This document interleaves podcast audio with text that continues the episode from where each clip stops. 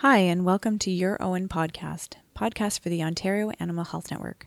I'm Dr. Melanie Barham, coordinator for the Ontario Animal Health Network, and I'm joined today by Dr. Allison Moore, internist and veterinarian uh, lead veterinarian for animal health and welfare at OMAFRA. We're going to be talking about strangles today and reviewing some of the most uh, asked questions by owners about strangles. Thanks for joining us, Allison. So here's our first question from a horse owner What is strangles and what causes it? I know there's a vaccine, but does this mean it's caused by a virus? So it's not uncommon to hear owners say, My horse has a strangles virus, when in fact it's not a virus, it's a bacterium, and that bacterium is called Streptococcus equi. So that's important. That's an important difference, uh, virus versus a bacterium, because a virus can is very very small and can be spread um, through air droplets often and carried by the wind, whereas the bacterium is much bigger, and so it, it lands where there's other uh, debris such as nasal discharge. So when one's considering how to deal with the horse from a biosecurity perspective, um, most of the transmission of the bacteria is through what we call fomites. So where that nasal discharge will land or will where that um, uh, pus from the abscess, abscesses that rupture will land. When the bacterium is inhaled or ingested uh, by the horse, it enters the lymphoid tissue that's located at the back of the throat. And this is uh, very similar to tonsils in people. Sometimes uh, these groups of lymphoid tissue are called pimples, and that's a very common reference if you're working at the racetrack and you're doing a lot of endoscopies of the upper airway. The bacterium then travels through the lymph vessels to the lymph nodes under the jaw, uh, where they can cause an abscess to form and eventually rupture. And so that's the typical presentation of strangles those abscesses under the jaw that rupture and, and drain pus. Horses will develop a fever and often a loss of appetite, but then uh, these signs will, often be missed by, by owners. A snotty nose develops in most horses, but not all, and often the first thing one notices is that swelling in the lymph nodes under the jaw. So, vaccines are not specific for viruses, but can exist for different types of organisms.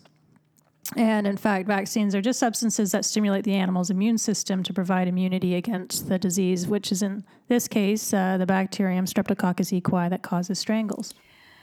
Our second question is What types or populations of horses are at a greater risk for contracting strangles?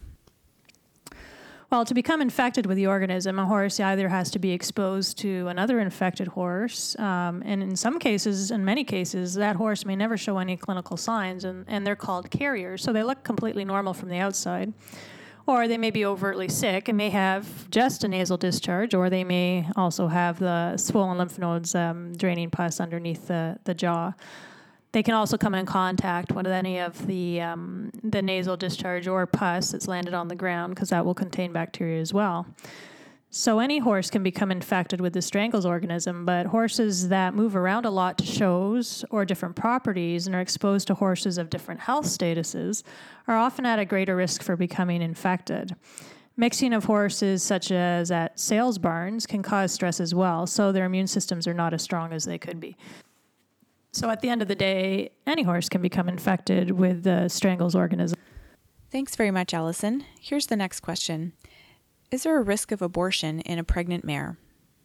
So, fortunately, strangles doesn't routinely cause abortion in mares. However, some horses become so severely infected that they have trouble breathing or they may develop abscesses in their abdomen or in their chest. Horses who are compromised like this can produce stress hormones, and these can lead to abortion in some cases.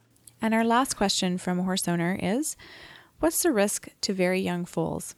Well, very young foals have an immature immune system and can develop strangles if exposed to an infected dam or a herd mate. There is some protection from the antibodies found in the first milk, which we call colostrum, so it is important to vaccinate the mare four to six weeks prior to foaling, particularly if the risk is high for coming in contact with the disease. Foals can get sick very quickly, um, so it's really important to monitor foals that may be in a high risk environment for contracting st- strangles. Thank you very much for joining us today, Allison. My pleasure. Thanks, Melanie, for having me. And I hope uh, hope our listeners will tune in to the other parts in this five part series on strangles, covering the most asked questions um, from horse owners. Thanks and have a great day.